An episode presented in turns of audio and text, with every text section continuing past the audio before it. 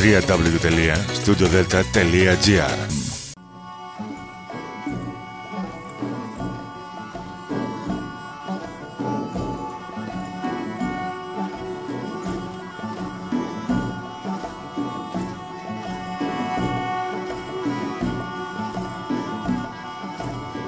Καλή σας ημέρα κυρίες και κύριοι. Είναι η εκπομπή «Μύθοι και πολιτισμοί» με τη Γεωργία Αγγελή. Ζωντανά από το στούντιο Δέλτα, το ραδιόφωνο της καρδιάς μας.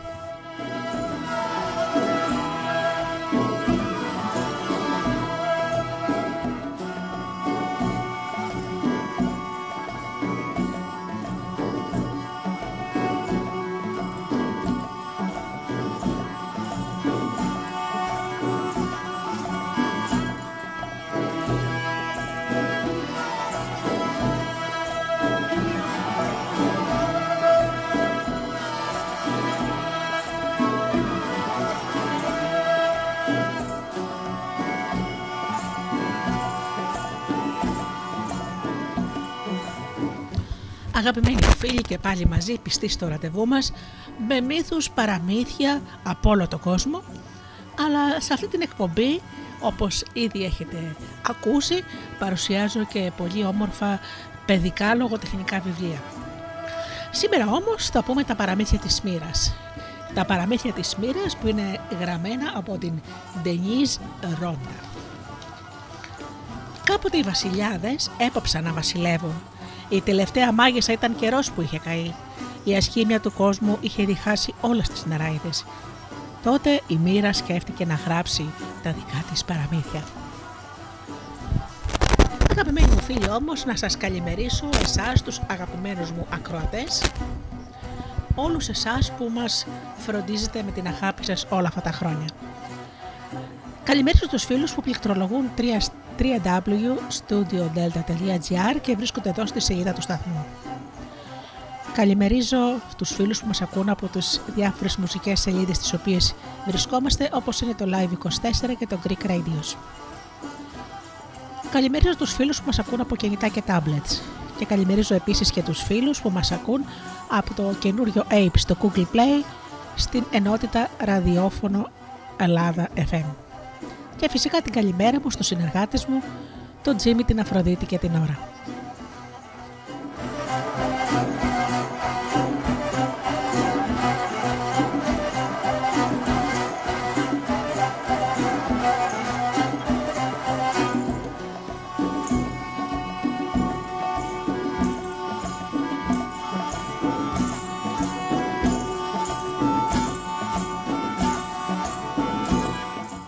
Πρώτα όμως θα ακούσουμε τραγούδια και αμέσως μετά ξεκινάμε με τα παραμύθια της μοίρας.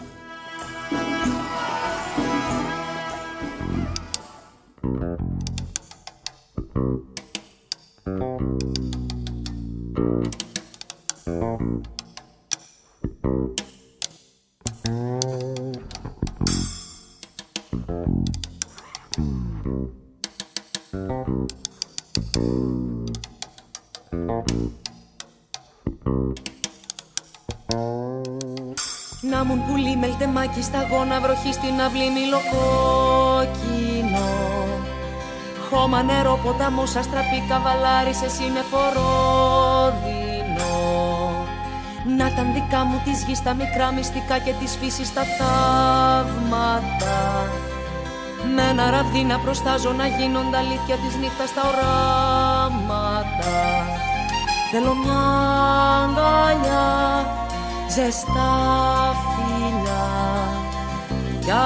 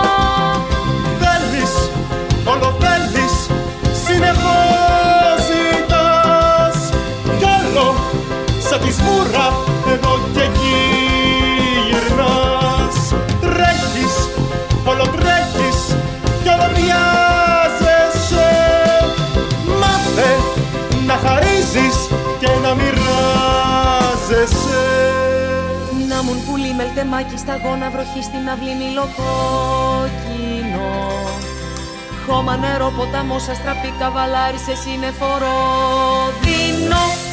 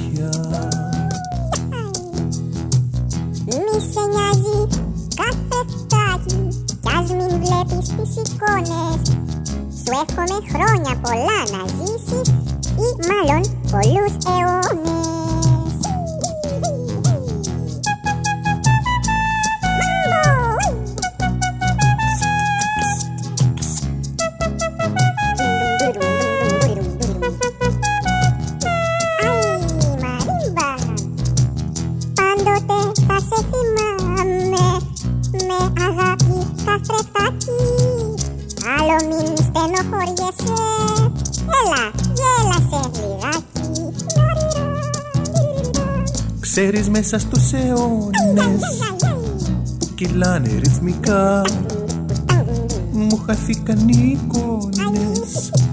Που είχα μέσα μου βαθιά. Καλύψω Ξέρεις μέσα στους αιώνες. Που κυλάνε ρυθμικά. Μου χαθήκαν οι εικόνες. Που είχα μέσα μου βαθιά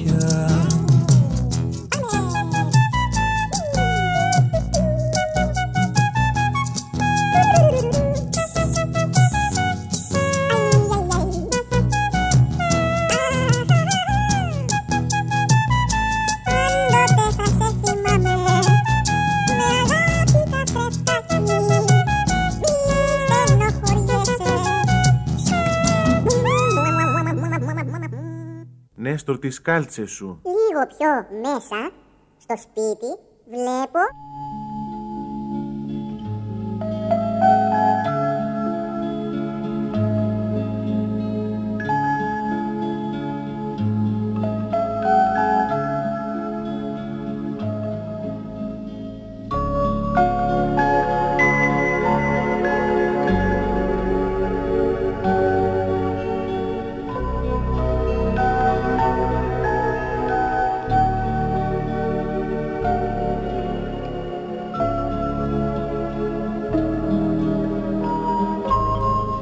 Ο νικητής. Πριν από μισή χιλιάδα χρόνια ζούσε μαζί με τη γυναίκα του στη Φλωρεντία ένας έμπορος, ο Λουδοβίκος Μπουοναρότη. Ο κύριος Μπουοναρότη ασκούσε και τα καθήκοντα του Προέδρου σε μια μικρή κοινότητα κοντά στη Φλωρεντία. Μα πρώτα απ' όλα όπως είπαμε ήταν έμπορος, όπως και τόσοι άλλοι πριν από αυτόν στην οικογένειά του. Έτσι όταν γεννήθηκε ο Μικαλάντζελο ή Μιχαήλ Άγγελος, τι άλλο θα μπορούσε να σκεφτεί για αυτόν ο κύριος Λουδοβίκος παρά να τον κάνει και αυτόν έμπορο. Η μοίρα όμως είχε άλλα σχέδια για το νεογέννητο αγοράκι. Χτύπησε λοιπόν με το ραβδί της στο σπίτι των Μπουονορότη και έταξε να δώσει άλλο σχήμα στη ζωή του Μικαλάντζελο. Και πράγματι, πριν καλά-καλά γίνει ενός χρόνου, ε, η μητέρα του αχω- ετοιμαζόταν να φέρει στον κόσμο και άλλο παιδί. Ήταν όμως αδύνατη πολύ και δεν άντεξε να μεγαλώσει μαζί δύο μωρά, γι' αυτό έστειλαν τον Μικαλάντζελο στο σπίτι ενός μαρμαρά στην εξοχή. Εκεί όλη την ημέρα το πριόνι έτριζε μέσα στο μάρμαρο. Οι εργάτες χαροποί συνόδευαν με τη φωνή τους το τραγούδι της νίκης των σιδερένιων εργαλείων πάνω στην πέτρα. Και ο Μιχαήλ κάτασταψε από την κορφή ως τα νύχια, μέσα στη μαρμαρόσκονη, έκανε συνεχώς βόλτες ανάμεσα στους πέτρινους όγκους που ήταν πιο ψηλοί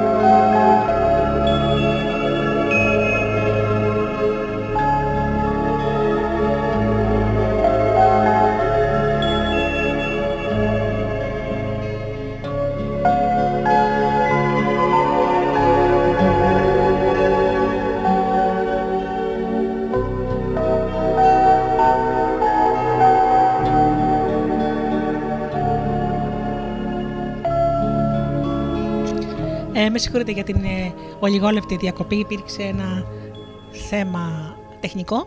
Πάμε λοιπόν ότι είμαστε με τον Μικαήλ Άντζελο, ο οποίος ενός έτους ε, στάλθηκε σε ένα ε, εργοστάσιο, μια, ε, μια τεχνική, ένα τεχνικό εργοστάσιο κατασκευής αγαλμάτων από μάρμαρο. Και όπως είπαμε λοιπόν, ο Μιχαήλ, κάτασπρο από την κορυφή ως τα νύχια μέσα στη Μαρμαρόσκονη, έκανε συνεχώς βόλτες ανάμεσα στους πέτρινου όγκους που ήταν πιο ψηλοί και από τον πόη του.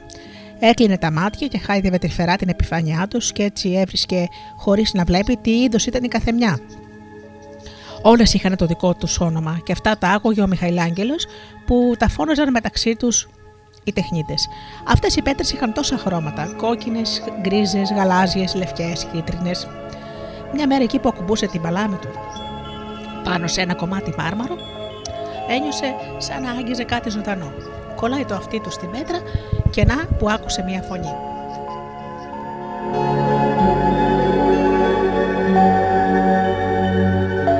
Πάει πιο δίπλα σε ένα άλλο κομμάτι μάρμαρο, βάζει τα αυτή του και να ξανά του φάνηκε πως άκουσε μια φωνή να τον φωνάζει «Μικαλαέντζελο! Μικαλαέντζελο!» «Ναι, καλά ακούς.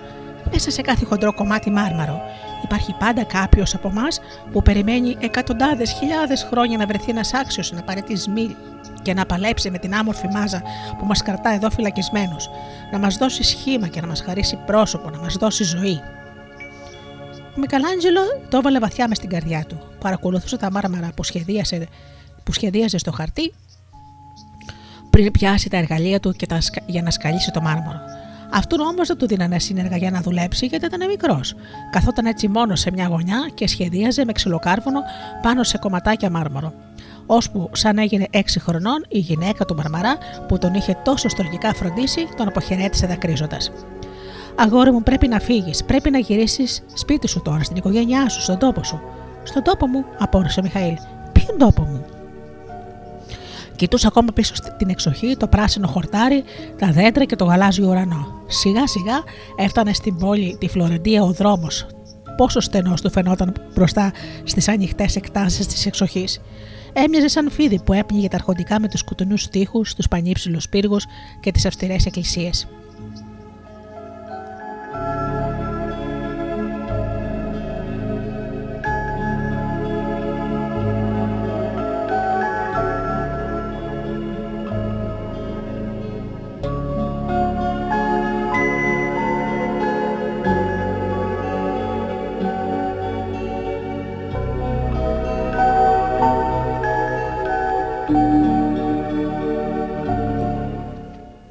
Πίσω στο σπίτι βασίλευε παντού η σιωπή, η οικογένεια.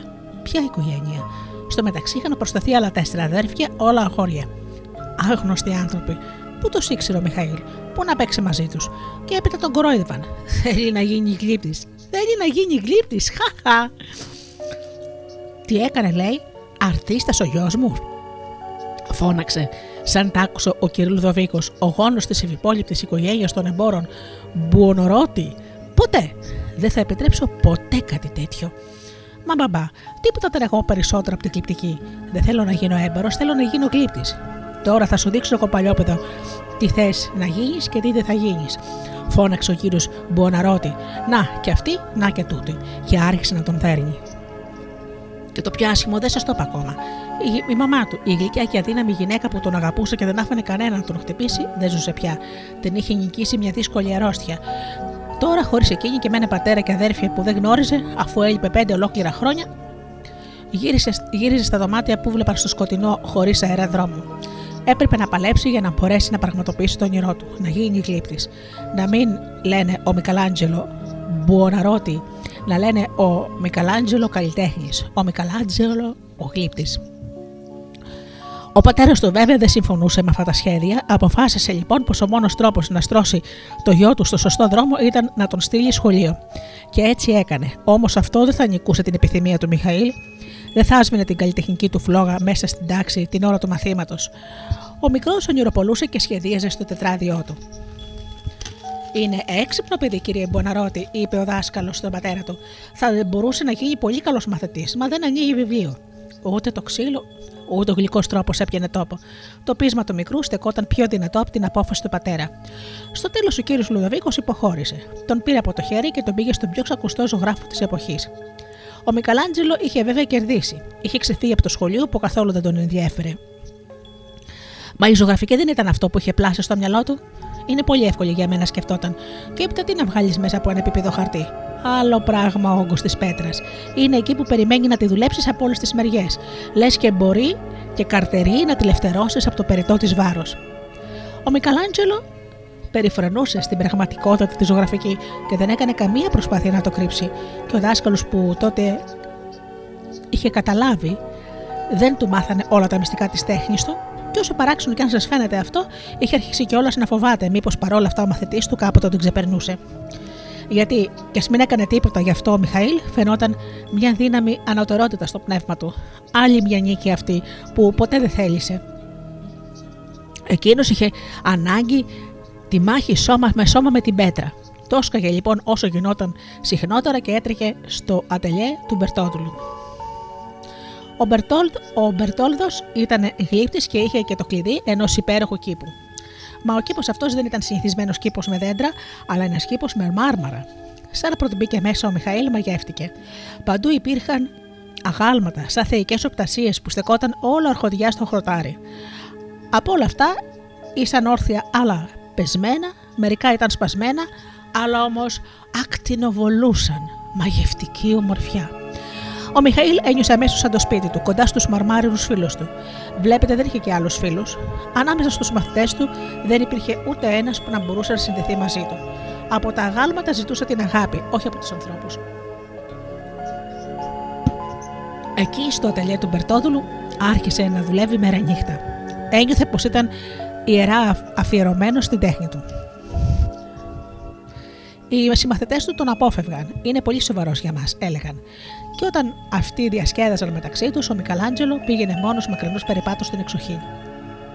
Έτσι ξεκουραζόταν και όταν γύριζε δούλευε με περισσότερο κέφι. Κάποια μέρα ενώ στεκόταν απορρεφημένο μπροστά σε μια μάσκα Θεού που σκάλιζε, άκουσε ξαφνικά μια φωνή πίσω του. Ο Θεός που φτιάξες είναι γέρος και εσύ του άφησες όλα τα δόντια. Δεν ξέρεις λοιπόν πώς πέφτουν σαν περάσουν τα χρόνια. Ο Μιχαήλ έμεινε να κοιτάζει μια μάσκα που φτιάχνε και μια πίσω του, εκεί που στεκόταν πριν, πριν λίγο ο Άρχοντας. Απορούσε πως ολόκληρος Άρχοντας με τόσες ασχολίες καταδεχόταν να παρατηρήσει τη μάσκα του. Ευτυχώς δεν είχε πει τίποτα το άσχημα για αυτήν. Στο κάτω-κάτω είχε δίκιο. Ήταν αλήθεια πως τα γλυπτά του συνήθιζε να παλύνει τα σημάδια της ανθρώπινης ασχήμια. Τα έπλαθε όπως εκείνος ήθελε να είναι όμορφα και θεϊκά. Μα εφόσον ο Θεός αυτός ήταν πράγματι γέρος, κάθεσε τελικά και έσπασε ένα δόντι από τη μάσκα. Δούλευε επιδέξια με προσοχή. Το γλυπτό έμοιαζε τόσο με αληθινό πρόσωπο.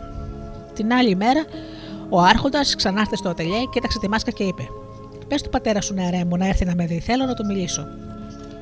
Με μεγάλη χαρά, ο Μικαλάντζελο έτρεξε στον πατέρα του και του είπε ακριβώς τι είχε παραγγείλει ο Άρχοντας.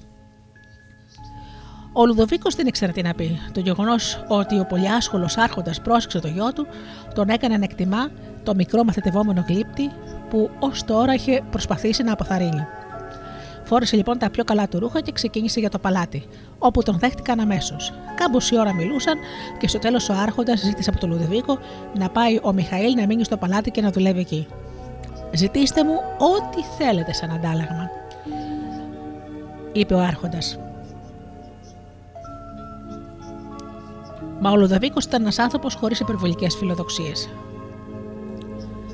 Τη θέση του γραμματέα κοντά στο διευθυντή των τελενίων είπε χαμηλώνοντας το, πνεύμα, το, το βλέμμα. Ο Άρχοντας χαμογέλασε και το χτύπησε στο ρώμα φιλικά. Δεν θα πλωτίσετε ποτέ, αγαπητέ μου. Ο κύριος Μπουοναρότη ευχαρίστησε τον Άρχοντα και πήγε στο σπίτι γρήγορα να αναγγείλει την ευχάριστη είδηση στο Μιχαήλ. Θα έπρεπε να ετοιμάσει τα πράγματά του και να αποχαιρετήσει το δάσκαλό του για να φύγει. Για πόσο καιρό, κανείς δεν ήξερε. Για λίγο, για πολύ λίγο, ίσως και για πάντα. Στο μεταξύ, το ενδιαφέρον που έδειξε ο Άρχοντας στο Μιχαήλ Άγγελο είχε κάνει τους άλλους μαθητευόμενους γλίτες να ζηλεύουν.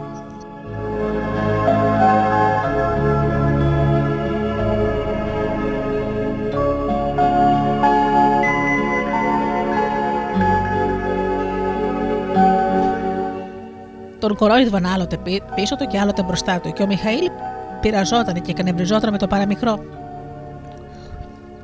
Μια μέρα κάποιος που τον ζήλευε περισσότερα από όλους τον ενοχλούσε συνέχεια και πήγαινε γυρεύοντας για καυγά. Ο Μιχαήλ που δεν ήταν καθόλου υπομονατικό, αρπάχτηκε αμέσως. Πρώτα οι κοροϊδίες, μετά οι βρισχές και στο τέλος φτάσανε και στο ξύλο. Όμως ο Μιχαλάντζελο δεν ήταν πολύ γερός αντίπαλος. Και ο αντίπαλός του ήταν μεγαλόσωμος. Σε λίγα λεπτά τον είχε ρίξει κάτω και του είχε σπάσει τη μύτη. Ο γιατρός που ήρθε αφού του έπλυνε το πονεμένο πρόσωπο, είπε με λύπη πως η μύτη του θα έμενε για πάντα παραμορφωμένη. Ο Μιχαήλ έπεσε σε μεχαλοχολία. Απόφευγε τώρα περισσότερο τους ανθρώπους. Αυτός που δημιουργούσε την ομορφιά σε πρόσωπα ξένα, τώρα έκρυβε το δικό του αποτροπή. Μοναδική του συντροφιά είχε τα, τα μαρμάρινα κομμάτια που μεταμόρφωνε σε γιγάντια γάλματα. Λάτρευε κάθε τι μεγάλο. Ή, ό,τι ήταν σε κανονικές διαστάσεις τον στέλνευε. Δούλευε μέρα και νύχτα χωρίς να σταματά, χωρίς ανάσα. Σαν πέθανε ο Άρχοντα, ο Μικαλάντζελο γύρισε στο πατρικό του που συνέχισε να δημιουργεί πάνω στο μάρμαρο. Μα οι εχθροί του, οι άνθρωποι που τον σύλλευαν, δεν ησύχαζαν. Ήθελαν να του κάνουν κακό και μόνο μέσα από την τέχνη του μπορούσαν να τον βλάψουν γιατί την προσωπική του ζωή δεν τη γνώριζαν. Στη γλυπτική όμως ο Μιχαήλ Άγγελος δεν είχε φοβηθεί τίποτα. Στη ζωγραφική που δεν τη συμπάθησε ποτέ ήταν τη μόνη ευκαιρία. Εκεί λοιπόν θα έπρεπε να αποδείξει αν αξίζει ή όχι. Έπεσαν γι' αυτό τους άρχοντες και τον βάλουν, να τον βάλουν να ζωγραφίζει το ταβάνι μιας εκκλησίας. Έβαλε τις φωνές ο καλλιτέχνης. Μα δεν είμαι ζωγράφος εγώ, γιατί δεν μου δίνετε κάτι σχετικό με την γλυπτική; Μα δεν μπορούσε πλέον να κάνει πίσω, ήταν αποχωρεμένος να αγωνιστεί ακόμα και αν δεν το ήθελε. Έφτιαξε λοιπόν μια σκαλωσιά και ξεκινούσε από το έδαφος και έφτανε ως το ταβάνι. Στο πάνω μέρος της σκαλωσιάς υπήρξε ένα πάτωμα όπου μπορούσε να πηγαίνει έρχεται, μα όταν βρισκόταν όρθιος έπρεπε να σκύβει. Έτσι ζωγράφιζε ξαπλωμένο ανάσκελα με το πρόσωπο να βλέπει το θόλο της εκκλησίας. Σιγά σιγά έδιωξε τους βοηθούς του γιατί προτιμούσε να δουλεύει μόνος του. Δεν πήγαινε σπίτι παρά έτρωγε και κοιμόταν στη σκαλωσιά βουτυγμένος πάνω στα χρώματα. Δεν είμαι ζωγράφος, μουρμούριζε όλο ένα καθώς ζωγράφιζε. Αλλά ο Μιχαήλ Άγγελος θα νικούσε πάλι. Θα έδειχνε στους εχθρούς του και σε όλους πως ήταν άξιος και στη ζωγραφική όπως και στη γλυπτική. Το έργο του είχε εκπληκτική ομορφιά. Οι γιγάντιες μορφές που είχε ζωγραφίσει άφηναν τον κόσμο με ανοιχτό το στόμα. Νόμιζες πως έβγαιναν από τον τοίχο πως πετούσαν ελεύθερα στο χώρο της εκκλησίας. Είχαν, βλέπετε, πλαστεί από το χέρι γλύπτη. Ο Μικαλάντζελο κατέβηκε από τη σκαλωσιά του μετά από τέσσερα ολόκληρα χρόνια. Τα νιάτα του είχαν πια χαθεί, δεμένα χεροπόδαρα σε εκείνο το φοβερό μνημείο. Ένιωθε πολύ κουρασμένος. Δεν μπορούσε να περπατήσει όπως πριν, ούτε να διαβάσει αν δεν έφερε τα βιβλία πάνω από το κεφάλι του σε εκείνη, δηλαδή τη στάση που είχε τόσα χρόνια όταν ζωγράφιζε. Ζούσε πολύ απλά, φτωχικά σχεδόν. Τα χρήματα που κέρδιζε δεν τα ξόδευε. Έτρωγε ένα κομμάτι ψωμί και συνέχιζε να δουλεύει ασταμάτητα. Κοιμόταν λίγο με τα ρούχα και για να μην χάνει καθόλου χρόνο. Από τους ανθρώπους είχε επικραθεί.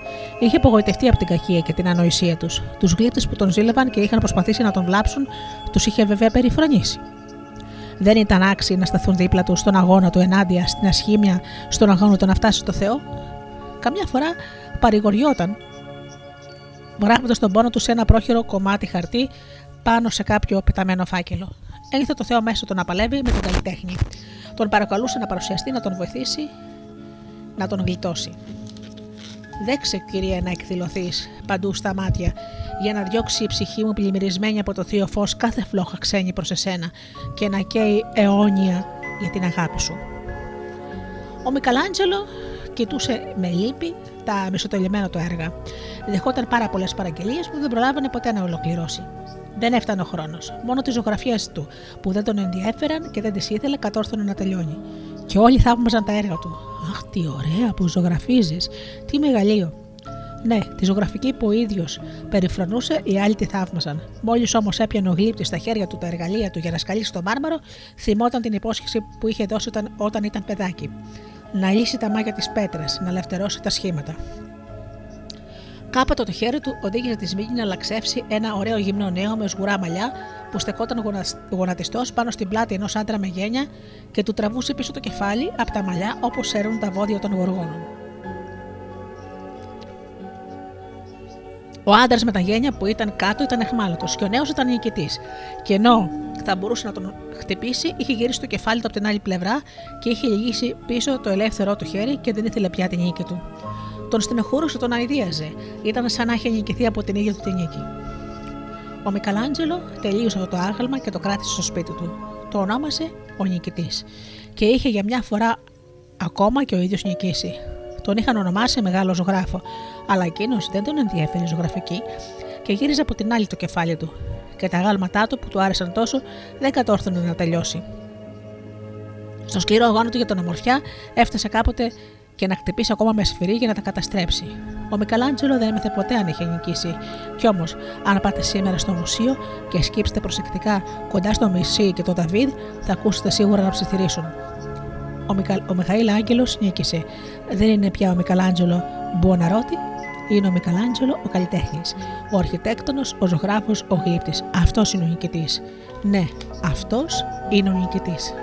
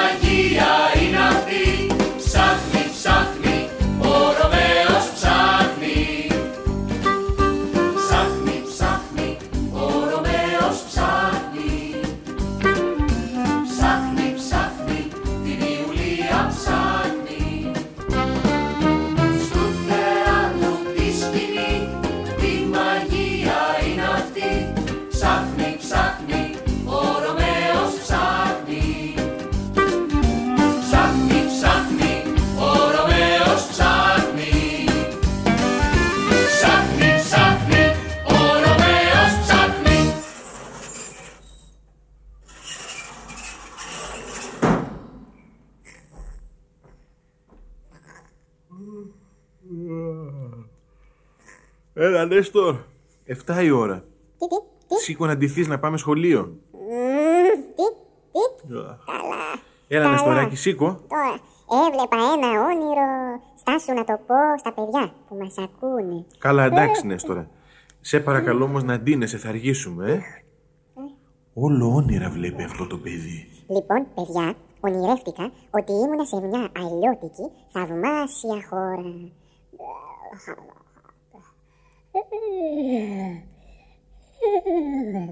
Το τι είδα και το τι άκουσα δεν λέγεται. Όμως, εγώ θα σας το τραγουδήσω. Λοιπόν, εκεί που πήγαινα βλέπω έναν άνθρωπο ρολόι.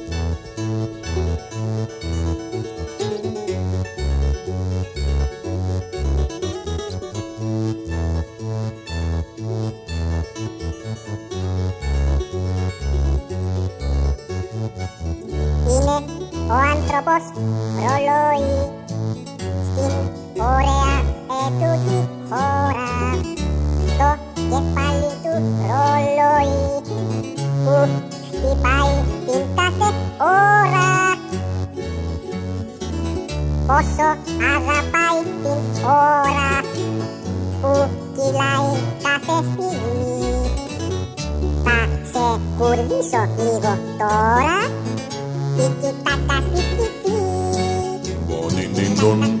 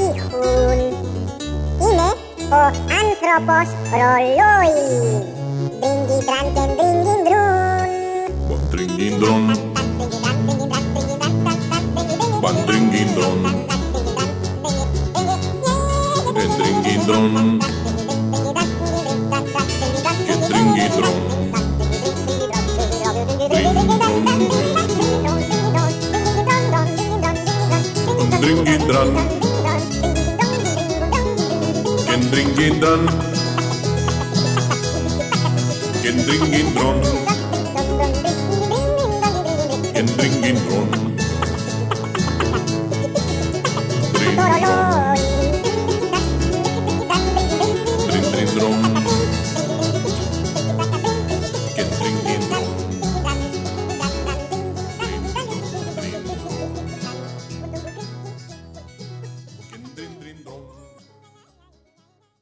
Έλα, Νέστορ, είπαμε να ντύνεσαι κιόλας, θα αργήσουμε. Ναι, ναι Λοιπόν, παιδιά, πιο κάτω τι βλέπω;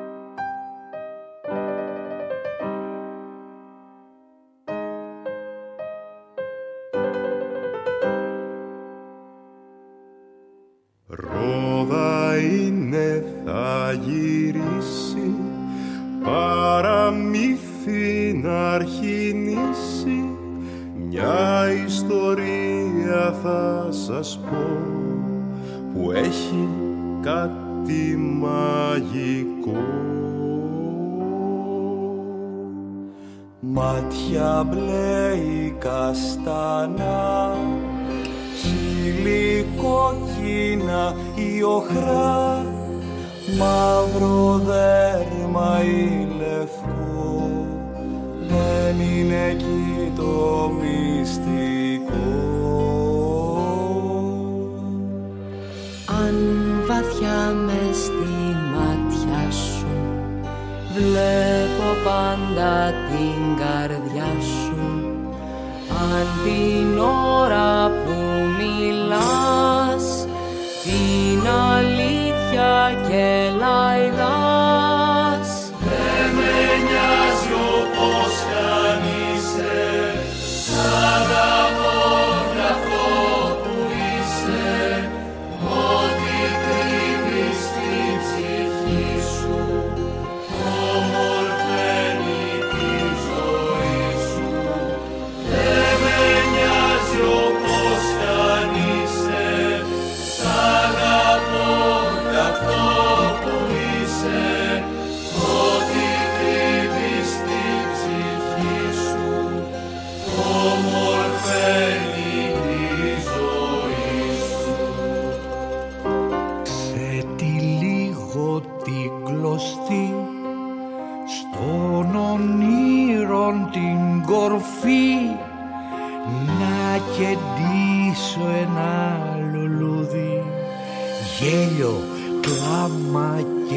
και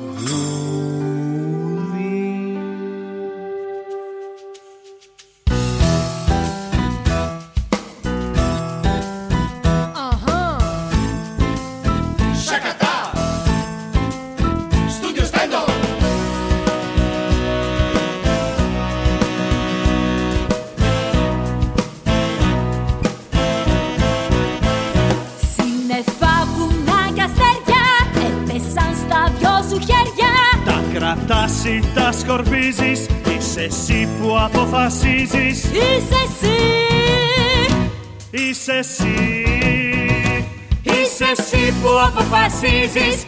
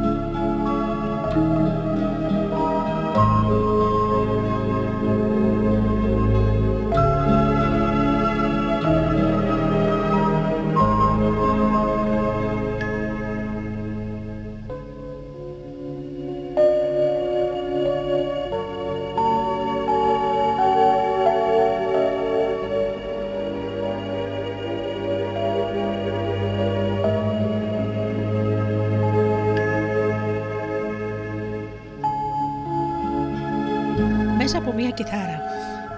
Μια νύχτα κοντά στα Χριστούγεννα, σε ένα σπίτι ψηλά στο χιονισμένο πήλιο, μια γυναίκα γεννούσε μονάχη με τη βοήθεια της μαμής του χωριού. Ο άντρας έλειπε στον πόλεμο με την Τουρκία και κανείς δεν είχε μπορέσει να πάει στην ετοιμόγεννη στο γιατρό. Η γυναίκα έπαθε επιλόχιο πυρετό και για πολλά χρόνια θα ταλαιπωριόταν στα νοσοκομεία εδώ και εκεί. Και το αγοράκι, ο Δημητράκης, θα άρχισε έτσι να ψηλαφίζει τον κόσμο μέσα από τα πλούσια χάρια και τη ζεστή αγκαλιά της γιαγιάς του. Η γιαγιά και ο παππούς του Δημητράκη ζούσαν σε ένα καλύβι κοντά στον Άγιο Νικόλα, κοντά στη θάλασσα. Ήταν ένας μικρός παράδεισο.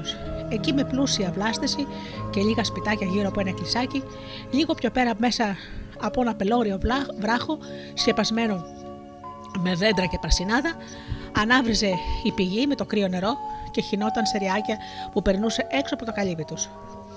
Την αυγή έπαιρνε γιαγιά στους ώμους το μικρό και τα ξύλινα βιντσέλια και πήγαιναν στην πηγή να τα γεμίσουν με καλό νεράκι.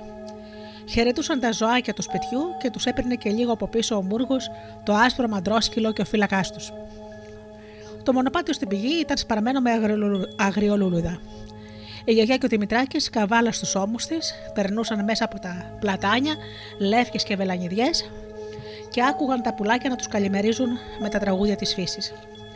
Στο γυρισμό η γιαγιά άνοιγε το σοκουλάκι της τίμησης και έβρισκε κάθε μέρα κι άλλη σοφή ιστορία να διηγηθεί στον εγγονό της.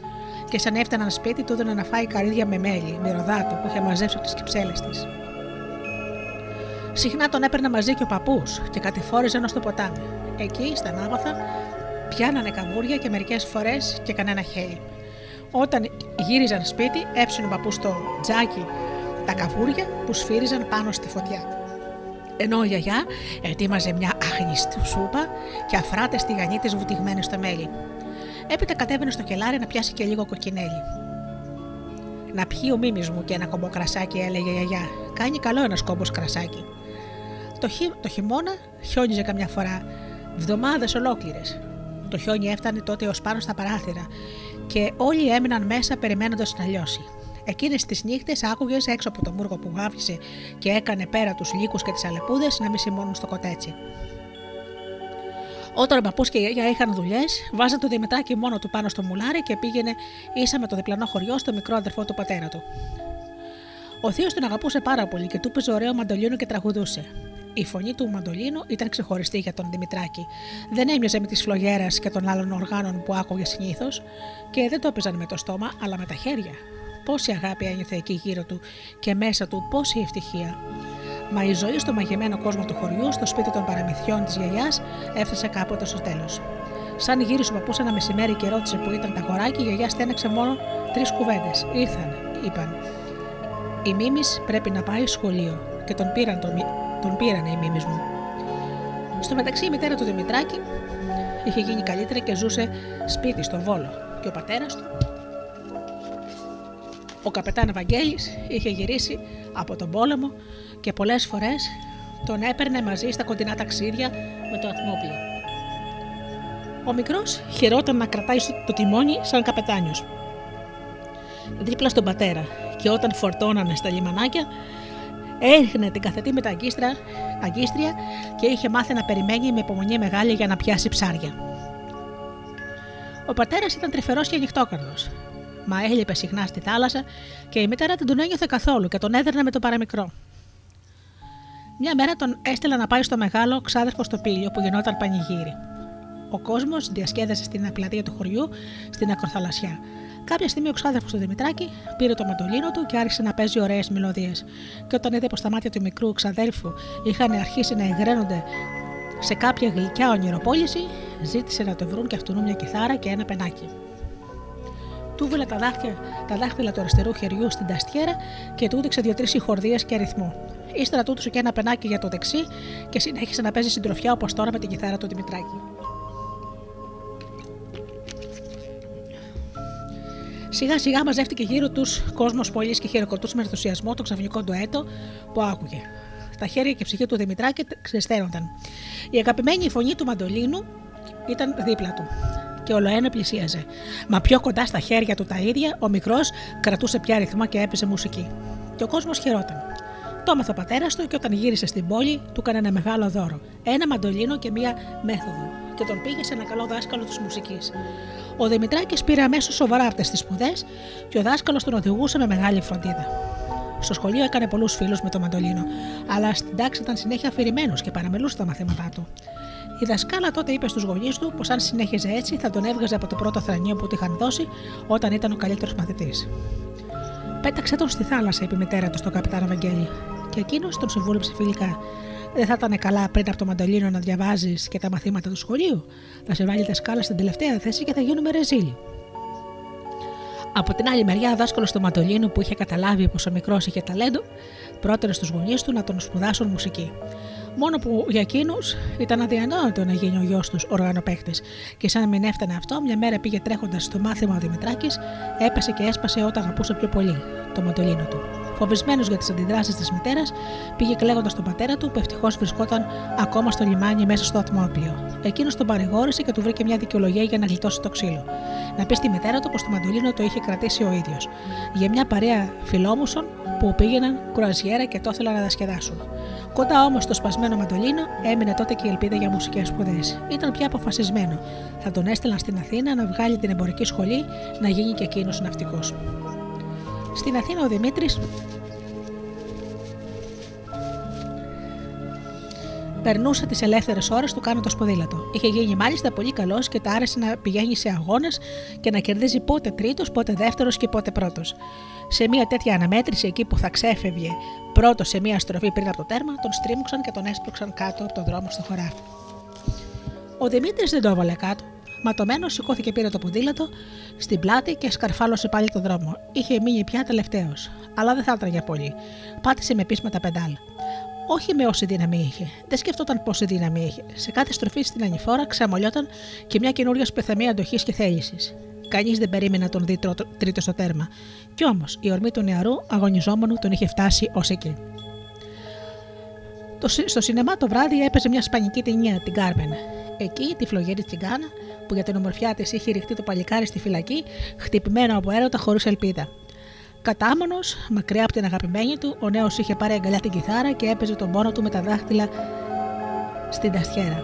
Δεν είχε πενάκι, άγγιζε τις κορδέ με ευαισθησία όπου έπρεπε κάθε στιγμή και εκείνες άγγιζαν την ψυχή του και έβγαζαν μια μουσική σπανιόλικη, λιγμούς παιδιού τεφερού που έχει δίκιο και παράπονο.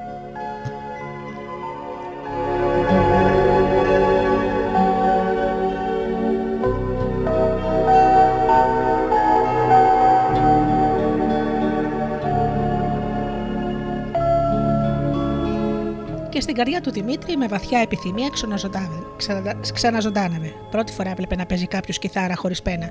Την άλλη μέρα πήγε και εκείνος μια, πήρε και εκείνος μια κιθάρα και δοκίμασε να παίξει έτσι, χωρίς την πένα. Τίποτα δεν χώριζε τα δάχτυλά του από τη μουσική.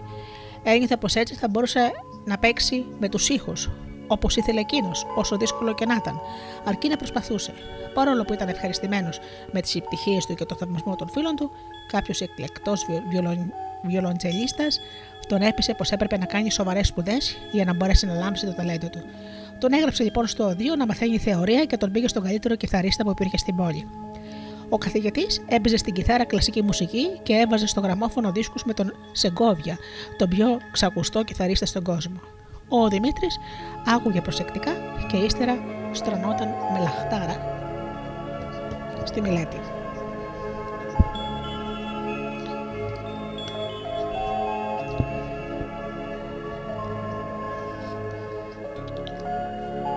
Δύσκολο αποφάσισε τότε κανείς να αφιερώσει το χρόνο του στην κιθάρα. Δεν ήταν σαν το πιάνο ή το βιολί που εδώ και εκατοντάδες χρόνια είχαν μπει στα σπίτια των καλών οικογενειών και τις προτιμήσεις των μεγάλων μουσικοσυνθετών, αλλά ο Δημήτρης είχε ανακαλύψει εδώ το δύσκολο, μα μοναδικό μαγευτικό δρόμο που πάντα μέσα του αναζητούσε. Δεν ήθελε να αφήσει όλες εκείνες τις νότες να μείνουν δεμένες πάνω στο πεντάγραμμο του χαρτιού και όσο εμπόδια και αν έβρισκε, μπροστά του θα τα ξεπερνούσε έχοντας την κιθάρα του αγκαλιά, παρηγοριά και ελπίδα. Κάθε μέρα, νότα με την νότα, το όργανο φανέρωνε στα μακριά και ευέλικτα δάχτυλά του περάσματα απάτητα για άλλους κιθαρίστες. Έτσι τελείωσε τις σπουδές του, αριστεύοντας και τότε την κυρίεψη επιθυμία να βρεθεί κοντά στον Σεγκόβια στην Ιταλία. Αλλά δεν είχε χρήματα, με τρομερές δυσκολίες κατόρθωσε να φτάσει στην Ακαδημία της Σιένα και παρουσιάστηκε στον φημισμένο δάσκαλο της κιθάρας. Το παίξιμό του άρεσε τόσο στον μεγάλο κιθαρίστα που που ανέλαβε εκείνος τα έξοδα των σπουδών. Χρόνια ολόκληρα μελετούσε ο νεαρός καλλιτέχνης. Με τη θέληση της εργασίας του ανέπτυξε σιγά σιγά μια καταπληκτική δεξιοτεχνία ακόμα και στα πιο δύσκολα κομμάτια.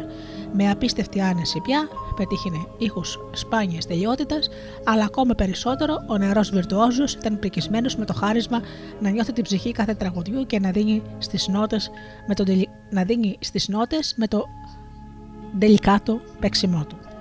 Μέσα από την κιθάρα και λάριζε τη μια στιγμή το δροσάτα νερό της πηγής του βράχου και την άλλη ξέφευγε ο αναστεναγμό της γιαγιάς που της πήραν το μονάκρι βαγκόνι της. Όλα έδειχναν πως ο Δημήτρης είχε γίνει ένας ολοκληρωμένος μουσικός. Κι όμως εκείνος ανακάλυπτε κάθε τόσο και άλλο θαυμάζο μυστικό στην κιθάρα του και προσπαθούσε να φτάσει ακόμα παραπέρα.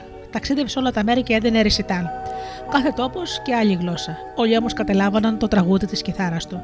Σε ένα κοντσέρτο που θα ήταν στη Ρωσία, είχαν εμφανιστεί πριν οι χορευτές του καλύτερου μπαλέτου στον κόσμο. Αφού τελείωσαν το πρόγραμμά τους, ο μικρός ζήτησε να τους ξαναδεί σε κάποιο μικρό νούμερο. Αυτό έγινε δύο φορές. Και το ότι είχαν ζητήσει μόνο δύο μπις από το καλύτερο μπαλέτο του κόσμου, σήμαινε πως ο Δημήτρης θα βρισκόταν λίγο αργότερα μπροστά σε ένα πολύ δύσκολο κοινό. Σε λίγο η αίθουσα, γεμάτη μουσική, άρχισε να τρεμοπαίζει με ευαισθησία σαν τροπαλή ηλιακτίδα μέσα από τα φύλλα της πιλιορίτικη λεύκας και σιγά σιγά φόλιαζε στις καρδιές των θεατών, ζεσταίνοντές τις. Κάτω είχαν όλοι θαμποθεί. Όχι πως γυάλιζε η κιθάρα με λούστρο και φτιασίδια. Μια απλή κιθάρα ήταν. Μα δεν περίμεναν τέτοιες φωνές από μέσα της.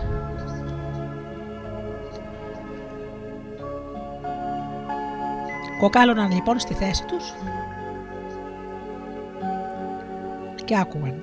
Και έπειτα ξέσπασαν σε χειροκροτήματα με τέτοιο ενθουσιασμό που δύσκολα σταματούσαν. Το πρόγραμμα είχε τελειώσει, μα ο κόσμος ζήταγε κι άλλο. Πρώτο μπι, δεύτερο, τρίτο, τέταρτο. Και ο Δημήτρης συνέχιζε με τόσο κέφι που δεν τον άφηναν να φύγει. Πέμπτο μπι, έκτο, έβδομο. Δεν θυμόταν πια άλλο κομμάτι να τους παίξει, του είχαν σωθεί όλα. Έπαιξε λοιπόν ένα από τα προηγούμενα για να καταλάβουν ότι έπρεπε να τον αποχαιρετήσουν. Την άλλη μέρα, οι αξιόλογες εφημερίδες του κόσμου πένεσαν την έξοχη επόδοση του σολίστα. Κατόρθωσε να μας πείσει ότι η κιθάρα στα χέρια ενός μαέστρου σαν αυτόν είναι ένα από τα πιο πλήρη όργανα. Έγραψαν. Ο Δημήτρης συνέχισε να ταξιδεύει και να δίνει κονσέρτα, μα όπου και αν γύριζε, ακούγε πάντα τα πουλάκια του χωριού του που και λαϊδούσαν την αυγή, τα χίλια χρώματα του πράσινου και έπειτα πετούσαν να δώσουν το μήνυμα σε κάποιο ερωτευμένο, σαν ελπίδα στον ουρανό της Ισπανίας. Η καρδιά του το έλεγε για πείμα. Και όπως δεν ήταν ποιητής, το έβαζε στην κιθάρα του και έφτιαχνε τα δικά του τραγούδια που πλούτιζαν την πρίκα του αγαπημένου του οργάνου. Και όλη την ευτυχισμένη ζωή που είχε προσφέρει η καλή του κιθάρα, θέλησε να τη μοιραστεί με όσους νέους φαινόταν να τη στάζουν το καλύτερο αύριο που της άξιζε. Ο μεγάλος Σεγκόβια, συγκινημένος για το παλιό μαθητή του, τον αποκάλεσε μέτρη της κιθάρας και σπουδαίοι κιθαρίστες καμάρωναν πως κάποτε είχαν για δασκαλό τους τον Δημήτρη Φάμπο.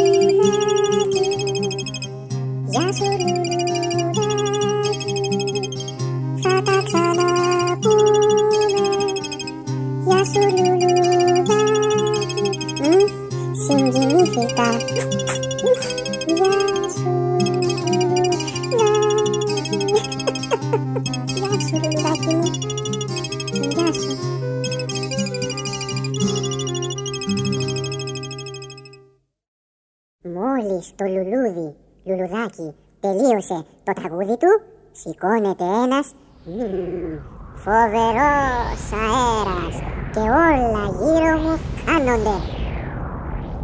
Το μόνο που έμεινε όρθιο ήταν ένα μικρό μικρό όμορφο σπιτάκι. Έλα, Νέστορ, τελείωνε, θα αργήσουμε πια. Τώρα, τώρα. Πλησιάζω το σπιτάκι και τι να δω. Μπροστά στην πόρτα του είχε μία μεγάλη ταμπέλα που έλεγε Είμαι εδώ χιλιάδες χρόνια και αιώνες και έχω μέσα μου πολλά περίεργα πράγματα. «Μμμ, Ας μπω μέσα λέω και ανοίγω την πόρτα. Και τι βλέπω, έναν τυφλό καθρέφτη.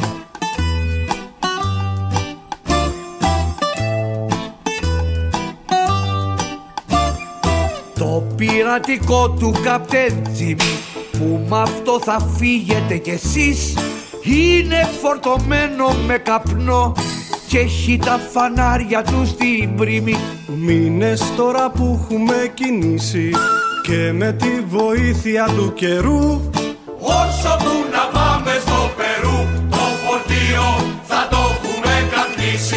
Πλέμε σε μια θάλασσα γιωμάτη με λογής παράξενα φυτά.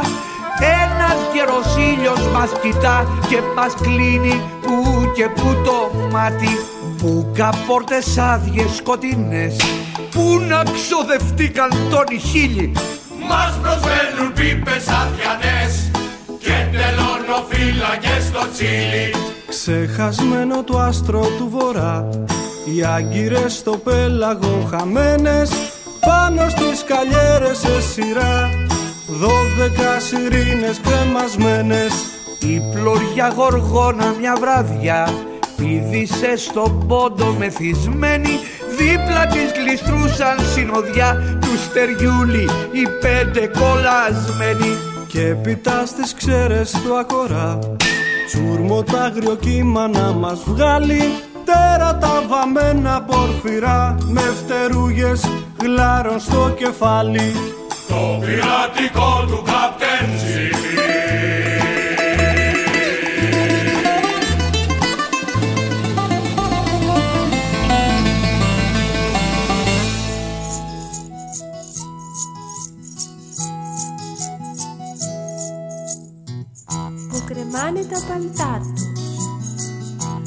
κρεμάνε παντελόνια.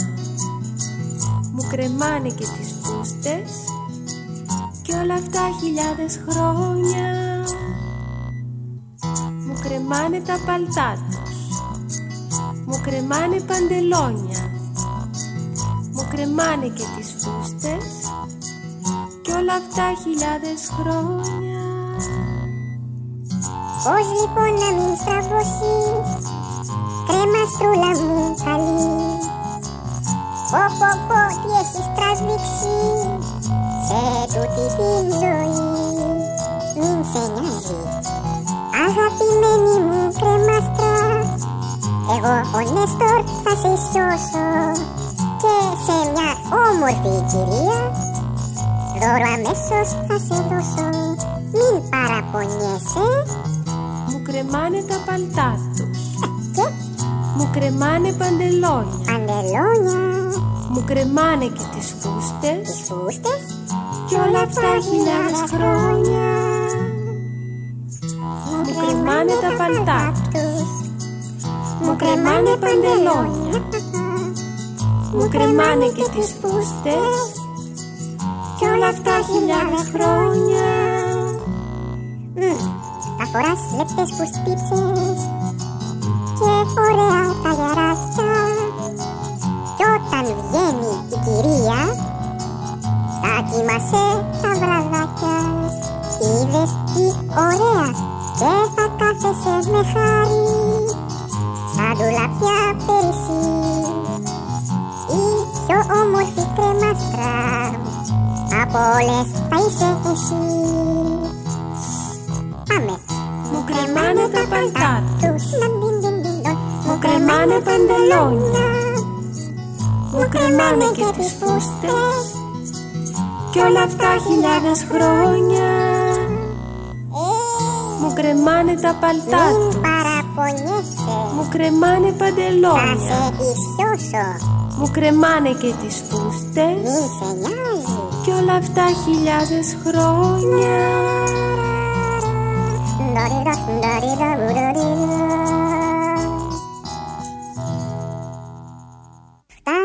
στο μπάνιο. Και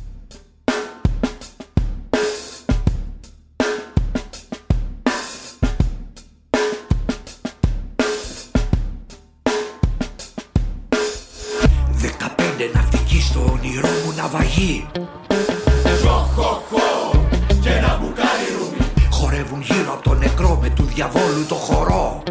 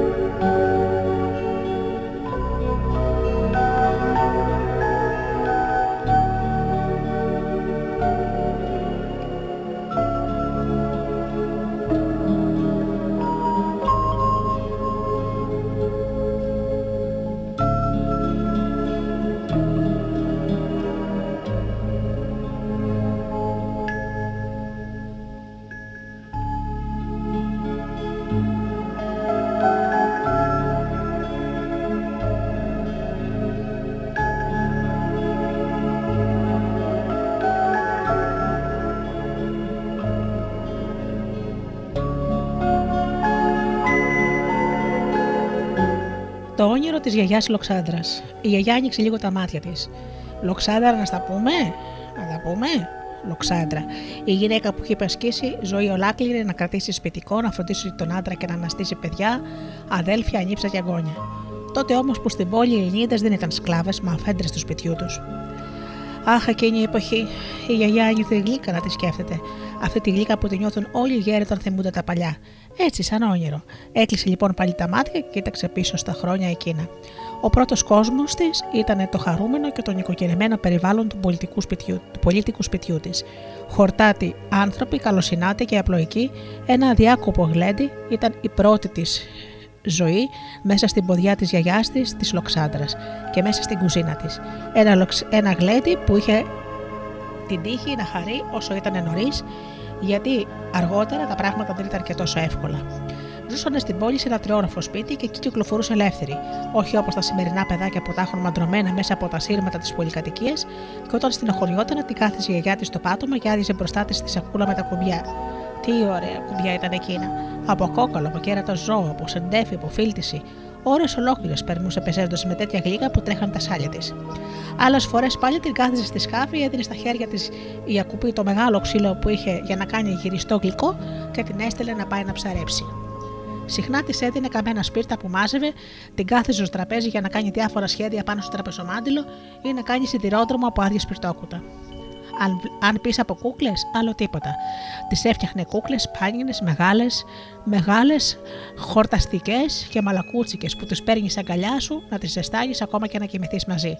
Τις έτοιμες κούκλες που τις φέρανε, τις έσπαζε να δει τι έχουν μέσα. Και η μητέρα της για να τις γλιτώσει, τις κάθισε στο καναπέ του σαλονιού και κλείδωνε την πόρτα. Μμμ, σκοτούρα της. Τι να κάνει τα ψεύτικα παιχνίδια, αφού ό,τι και να είχε δεν είχε το σπίτι που ήταν στη, δισα- στη διάθεσή της. Τι να κάνουμε σήμερα, γιαγιά, και τι να μην κάνουν; Τους κορελόμπουγου να ανοίξουν να βρουν κουρέλια για τα τζεροπιάστρια, ή τριαντάφυλλο να καθαρίσουν για γλυκό, ή αυγά να βάψουν και να ζυμώσουν τσουρέκια πασχαλιάτικα; Η χαρά της, χαρά να την πάει η μάνα της τη θεία Καλλιοπίτσα στο σπίτι. Εκεί να δει σπίτι για παιχνίδι. Τι αυλές, τι υπόγεια, τι κρυψώνες, τι κρυφές σκάλες, τι φαντάσματα που βγαίνουν από τη στεριά, την παραμονή των φώτων. Έβγαιναν καλικάτζαροι και έπρεπε να προσέχει κανείς να μην αφήσει τίποτα φαγόσιμα έξω, γιατί πήγαιναν και το μαγάριζαν. Την παραμονή της καθαρής Δευτέρας έβγαιναν οι μισόγυμνες γυναίκες με τα ξέπλεπικα μαλλιά και τα λουλούδια στο κεφάλι. Και κάθε βράδυ τα μεσάνυχτα, μόλις το ρολόι χτυπούσε 12, έβγαινε ο, Τζι- Τζερτζι- ο Τζιερτζή που κρατούσε στον ώμο του ένα μακρύ κοντάρι από όπου κρεμόντουσαν τεράστια πλεμόνια βοδινά. Έβγαινε και φώναζε: Τζιέρ, Τζιέρ. Έκανε τη βόλτα της αυλή και εξαφανιζόταν πάλι μες στη στέρνα. Ο Τζιερτζή ήταν όπως οι άλλοι οι Τζιερτζίδε στην πόλη, τουρκαλβανός, γκέκης και φορούσε τη στολή του άσπρη τσόχα γαρνιρισμένη με, γαρνιρισμένη με μαύρο τσιρίτι. Όταν κάποτε η Μαρία ρώτησε τη θεία Καλλιοπίτσα αν είδε με τα μάτια της κανένα από αυτά τα στοιχεία, εκείνη την αγριοκοίταξε και την απάντησε. Και έτσι δεν τόλμησε πια να ξαναρωτήσει. Όταν γυρίζανε στο σπίτι για πολλές μέρες, έβλεπε όλα εκείνα τα στοιχεία. Κάποτε πήρε ένα ξυλοκάρφωνο και άρχισε να ζωγραφίζει πάνω στον άσπρο τοίχο της κουζίνας. Τρελάθηκες, ξεφώνησε η γιαγιά. Να ζωγραφίσω, θέλω, γιαγιά. Να ζωγραφίζεις. Και γιατί το λες. Η γιαγιά φώναξε μέσω στη Σουλτάνα και την έστειλε στον Αχτάρι να κοράσει ένα τετράδιο, ένα μολύβι και ένα κουτί χρωματιστά κραγιόνια. Από εκείνη τη μέρα η Μαρία έπεσε με τα μούτρα στη ζωγραφική. Τώρα το τι ζωγράφιζε, ένας Θεός το ξέρει. Όμως εκείνη έβλεπε το σπίτι της θείας, τις καλλιοπίτσε πάνω στο χαρτί, έβλεπε τον τζιρτζί τους, τους καλικάτζαρους, όλους μαζί και αργότερα έναν έναν. Αυτό βάστηξε στο τέλος του χειμώνα, ως τη στιγμή που άρχισαν να ετοιμάζονται και να φεύγουν για την εξοχή. Σαν φτάσανε εκεί, σταμάτησε όλα τα χειμωνιάτικα παιχνίδια, γιατί όλη τη μέρα ήταν έξω. Τότε τα στα πεύκα, πότε στα πεύκα, πότε στη θάλασσα, πότε στο περβόλι. Είχε σκαλιστήρι φτιάρι και κουβαδάκι και τρελνόταν να παίζει με τα χώματα. Πολλές φορές έβγαζε τα παπούτσια της και ένιωθε με την απόλαυση τη ζεστή γη κάτω από τις παπούτσια τη. Ήταν ευτυχισμένη. Δεν ήταν λιγότερο ευτυχισμένη το χειμώνα. Όταν πηγαίνανε όλοι μαζί, οι γυναίκες και τα παιδιά δηλαδή, στο χαμάμι, μπαίνανε μέσα σε μια πελώρια αίθουσα στρογγυλή που στη μέση καθόταν σταυροπόδι, μια αραπίνα μισόγυμνη, ζεστή, ζέστη πολύ, ε, είχε εκεί μέσα, μπροστά σε ένα στρογγυλό ταυλά γεμάτο γλυκίσματα. Προχώραγαν πιο μέσα και φώναζαν μια τελάκισα και την πληρώνανε να βοηθήσει. Της έδιναν στα χέρια το ασημένιο τάσι και τους τρίφτες, το σαπούνι και τα χτένια και πήγαινε μπρος αυτή και πίσω η οικογένεια.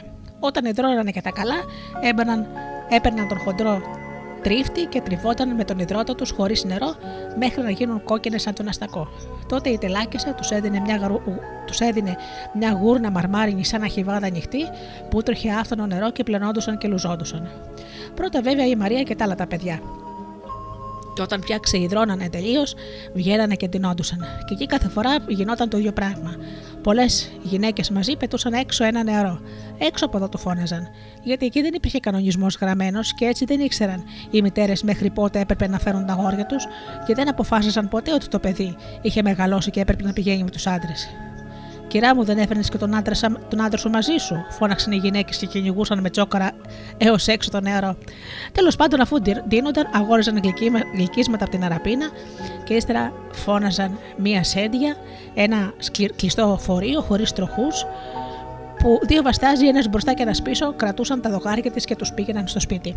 Η Μαρία περνούσε πάρα πολύ ωραία στο σπίτι και επειδή δεν της πολύ άρεσε να σηκώνεται πρωί, η γιαγιά, η μάνα της δεν, δεν την έστελναν στο σχολείο. Μα αν έμεινε εκεί θα γινόταν τελείως αγράμματη.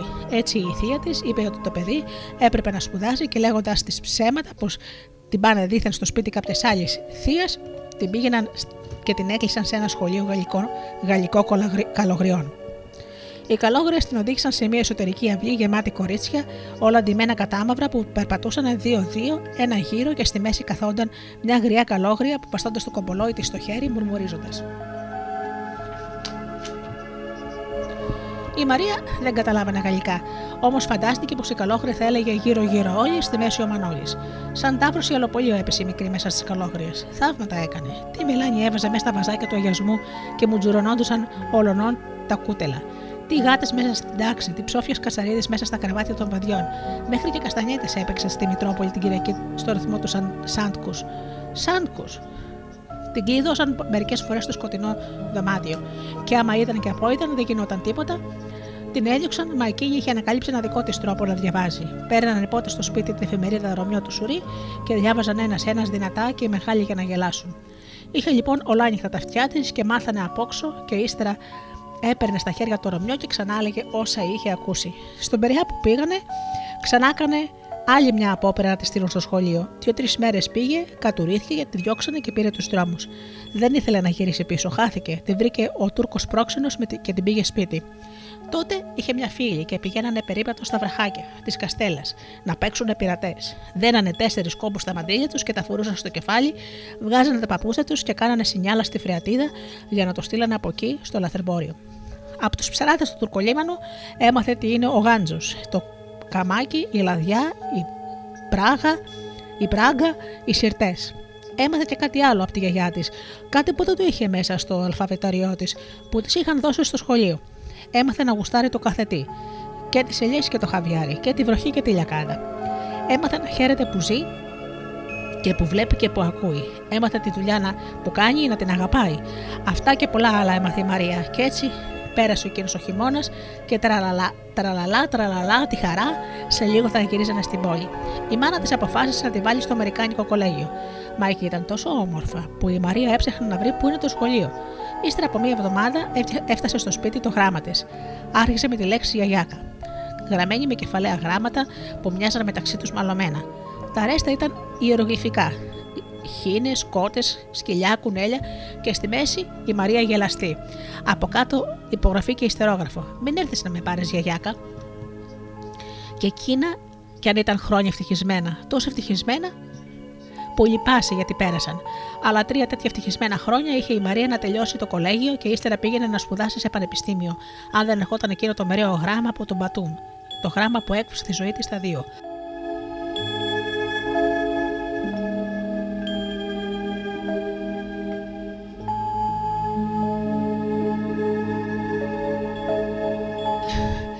Ήξερε πάρα πολύ καλά πως ο θείος που ζούσε στον Πατούμ στην Αγία Ρωσία ήταν εκείνος που πλήρωνε τόσες λίρες για να τη σπουδάσει στο κολέγιο. Εκείνος που στα παλιά, δηλαδή πριν παντρευτεί και πάρει τη θεία τη Γαλίδα που τον έστελνε από τη μύτη, έστελνε τα χαβιάρια, τα χαβιάρια και τις χρυσές εικόνες και τα μαλα, μαλαμοτοκαπνισμένα κουταλάκια και ποτηράκια τα ρούσικα. Κάθε χρόνο, όταν πλησίασε ο Σεπτέμβρης, η Μαρία έβλεπε μαύρους αγγέλους, ώσπου να βεβαιωθεί πως εξασφαλίστηκαν τα δίδακτα το κολέγιο. Όσο για το πανεπιστήμιο που τους υποσχόταν παραπέρα, όλες τις θυσίες του κόσμου ήταν έτοιμοι να κάνει γι' αυτό. Εκείνο λοιπόν το γράμμα ήταν μια πρόσκληση να κάνει ένα ταξιδάκι να ψυχή στη Ρωσία για ένα μήνα, δηλαδή ώσπου να ανοίξουν τα σχολεία της. Η θεία, λέει, την περίμενε για να κάνουν μαζί μια ωραία περιοδία στον Κάφκασο και να επισκεφτούν μια συγγενισά της. Αμέσως η Μαρία σηκώθηκε στα όπλα. Γρήγορα, φεύγω. Μπρε τρελάθηκες, Πόλεμος γίνεται, δεν καταλαβαίνεις. Ο κόσμος είναι ανάστατος σαν τα τρελά πουλιά.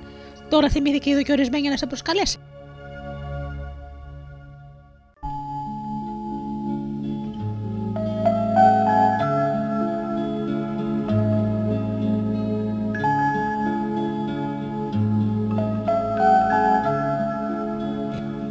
Μα η Μαρία δεν άκουγε τίποτα. Όλη τη νύχτα δεν κοιμήθηκε από τη χαρά της και την άλλη κιόλας μέρα έφυγε για να χωρίς να αποχαιρετήσει κανένα. Δεν άξιζε τον κόπο για ένα μικρό ταξιδάκι να τρέχει να αποχαιρετά. Έτσι ήταν λοιπόν που έφυγε από την αργοκίνητη πόλη του Αραπατζή και του Χαμάλι και του Ρουμέικου Μαχαλά, όπου ο ίσκιος των γιαγιάδων της πλανιόταν ακόμα πάνω από τις κουζίνες με τις φουφούδες και τους μπαλτάδες του κοιμά. Έφυγε για ένα μήνα και χάθηκε από τη γης. Χάθηκε από τη γη στο πρόσωπο για πέντε χρόνια. Άνοιξε θαρή ο εύξηνος και την κατάπια. Μωρέ χαρά το ταξιδάκι αναψυχής που την προσκάλεσε τότε να κάνει, η θεία ήθελε να τη στείλει κάπου στα βάθη του Καυκάσου κουβερνάντα για να την ξεφορτωθεί και να σταματήσουν να δεσπληρώνουν τα δίδακτρα του κολεγίου.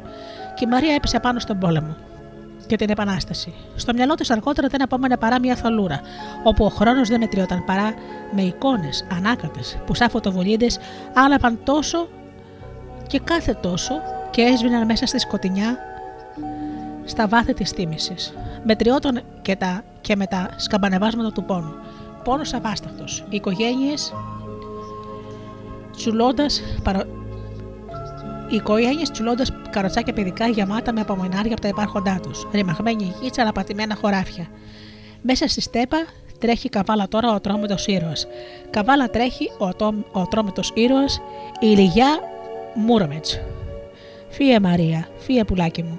Ο ίσιος της Λοξάνδρα με την κουτάλα στο χέρι ορθώνεται μπροστά στη Μαρία για να την προστατέψει. Φύε, σε λένε, μη σε προφτάσει εκείνος ο αγριάνθρωπο. Εσύ μωρή τι δουλειά έχεις ανάμεσα στις τέπε και τους γίγαντες των ρούσικων θρύλων; Και η Μαρία, μέσα από μια οδύσσια που βάσταξε πέντε ολόκληρα χρόνια, γύρισε στην πόλη. Εκεί ήταν ανάγκη να πιάσει αμέσως δουλειά. Αλλά αυτό δεν ήταν καθόλου εύκολο. Στενογραφία, δαχτυλογραφία, τη ρώτησε ο πρόεδρος της Αμερικάνικης εταιρείας. Όχι, του είπε η Μαρία. Όμως κοντά στις τόσες ανοησίες που είναι υποχρεωμένη να μάθω στη ζωή μου, θα μπορούσα ίσως να μάθω και αυτά που ζητάτε. Τότε ο Περικάνο απελπισμένος τη ρώτησε τέλος πάντων τι ξέρει. Και του είπε πως ξέρει καλά αγγλικά, γαλλικά, ελληνικά και ρούσικα. Αλλά αν ήθελε να την πάρει, έπρεπε να την πάρει τώρα αμέσως, γιατί άμα έβγαινε έτσι έξω δεν θα ξανάπαινε. Είχε κλωτσίσει μπαίνοντας τον κλητήρα στην κοιλιά και τον είχε ρίξει χάμο επειδή δεν την άφηνε να περάσει. Ο Αμερικάνος άνοιξε τότε σε ένα στόμα σαν πηγάδι και ξεράθηκε στα γέλια. Την πήρε αμέσως και σε λίγο η Μαρία είχε φύγει για την Αίγυπτο, όπου θα έμενε δουλεύοντας τρία χρόνια. Εκεί ελληνικά τίποτα. Ούτε να γράψει δεν είχε, δεν είχε που δεν είχε πάει ποτέ της στο ελληνικό σχολείο. Είχε τουλάχιστον και στον νόμο στη μάνα της που μου έλεγε πολύ καλά και εκείνη άκουγε. Μα εδώ τίποτα. Και για να διαβάσει που καιρός, λίγα βιβλία μόνο και αυτά ξένα. Για καλή τη τύχη μπήκε στην παρέα των Ελλήνων σοφών της Αλεξάνδρη και τους άκουγε να μιλούν. Και όταν γύρισε στην Ελλάδα που γινόταν ακόμα η μάχη για το ποια γλώσσα θα μιλάει ο κόσμος, στη Δημοτική την Καθαρεύουσα, είχε πάλι την τύχη να ανακατευτεί με τους δημοτικιστές που ήταν η κρέμα των ελληνικών γραμμάτων. Πιο καλά και από χίλια βιβλία όταν συζητούσαν. Και αυτό ήταν το μόνο της άνοιγμα στον κόσμο. Γιατί από εκεί και πέρα η ζωή της δεν είχε ούτε μια χαραμάδα ελεύθερη ώρα. Δεν σήκωνε το κεφάλι της ποτέ. Έπεφτε από το ένα στο άλλο. Έζησε επανάσταση, πολέμους, μπήκαν ύστερα οι Γερμανοί στην Αθήνα και Αμάν Μαρία, διέ στους αδικοκιορισμένους, έλεγε η μάνα της και σταυροκοπιόταν πίσω από το τζάμι, σαν ακρίδες που πέσανε πάνω στα δέντρα. Έπειτα η Βιοπάλη παντρεύτηκε, μεγάλωσε δύο παιδιά και όταν πια έπαψε να δουλεύει, είχε πατήσει τα 60 και άρχισε να ξεκουράζεται. Και τότε πεθύμησε να διαβάσει κάτι για την ωραία εκείνη εποχή της τρομιοσύνη στην πόλη. Και πέταξε από τη χαρά της αν άκουσε πως ένας ταταβλιανό από τη δική της γενιά έγραψε ένα βιβλίο για τη ζωή της πόλης. Στρώθηκε λοιπόν στην πολυθρόνα και διάβαζε. Διάβαζε, διάβαζε και έψαχνε να βρει την πόλη μέσα. Μα πού; Τέτοια ήταν η απογοήτευσή της που βούρκωσαν τα μάτια της. Πώς είναι δυνατόν; Αυτός ο κύριος δεν είχε πάει ποτέ στο χαμάμ με τη μητέρα του, αν ήταν μικρός. Δεν είχε δει ποτέ τους βαστάζους να μεταφέρουν στη Σέντια την ωραία στο χορό όπως τη ταχτοπούτα το μεσαίωνα. Δεν είχε φάει ποτέ το εκείνα τα ωραία φαγητά που μαγείρευαν όλες οι λοξάντε της πόλης. Αγανάκτησε πήρε το βιβλίο και το πέταξε στα σκουπίδια. Ένιωθε τη ζωή της να βαδίζει προς το τέρμα και δεν ήθελε όλα αυτά που ήξερε να τα πάρει μαζί της. Λοιπόν, θα κάτσω χάμα και θα γράψω μόνη μου το βιβλίο που θέλω να διαβάσω, είπε. Και θα το πω Λοξάντρα, της γιαγιάς μου το όνομα. Και γράφοντάς το θα ακούω τη γλυκιά της φωνή και τη φωνή της μάνας μου και θα το γλεντώ. Ντίγκι ντίγκι, Λοξάντρα να στα πούμε, έξω τα παιδιά παίζαν τα τριγωνά τους. Η γιαγιά άνοιξε τα μάτια και αμέσως την πόρτα. Να τα πούμε, καλώστε, καλώστε, κοπιάστε. Ρε εσείς τι να πείτε, διαβάσαμε τα βιβλία σας και μας άρεσε και ο Παμινώντας και ελάτε, ελάτε, καθίστε. Να, εσύ κάτσε εκεί στη θέση του γάτου. Τα παιδιά βουλεύτηκαν στις καρέκλες και πήραν και από ένα κουραμπιέ πολίτικο που τους πρόσφερε η γιαγιά. Γιαγιά, θα μας πεις πώς αποφάσισες να γράψεις όλα αυτά που έγραψες. Ακούστε, είπε η γιαγιά. Εγώ δεν αποφάσισα τίποτα. Μόνο τους ήρθαν και με τράβηξαν. Γιατί έζησα μέσα στη ζωή και όχι δίπλα. Και ένιωσα συγκινήσεις, χαρές και λύπες. Να, αυτό ήταν η Λοξάνδρα. Μια πέραση μέσα από τη ζωή. Ένα όνειρο γλυκό.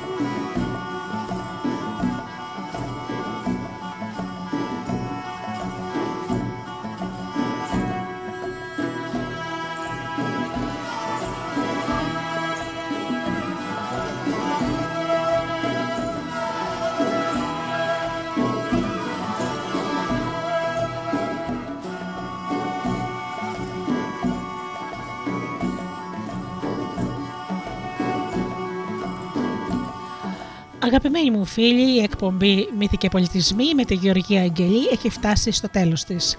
Σας ευχαριστώ θερμά για αυτές τις ώρες που ήμασταν εδώ μαζί στο στούντιο Δέλτα.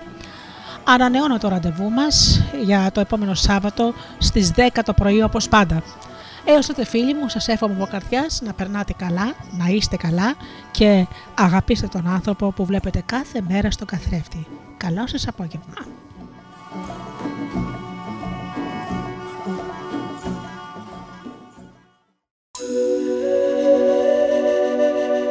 Μουσική και τα τραγούδια είναι εδώ στο audiodelta.gr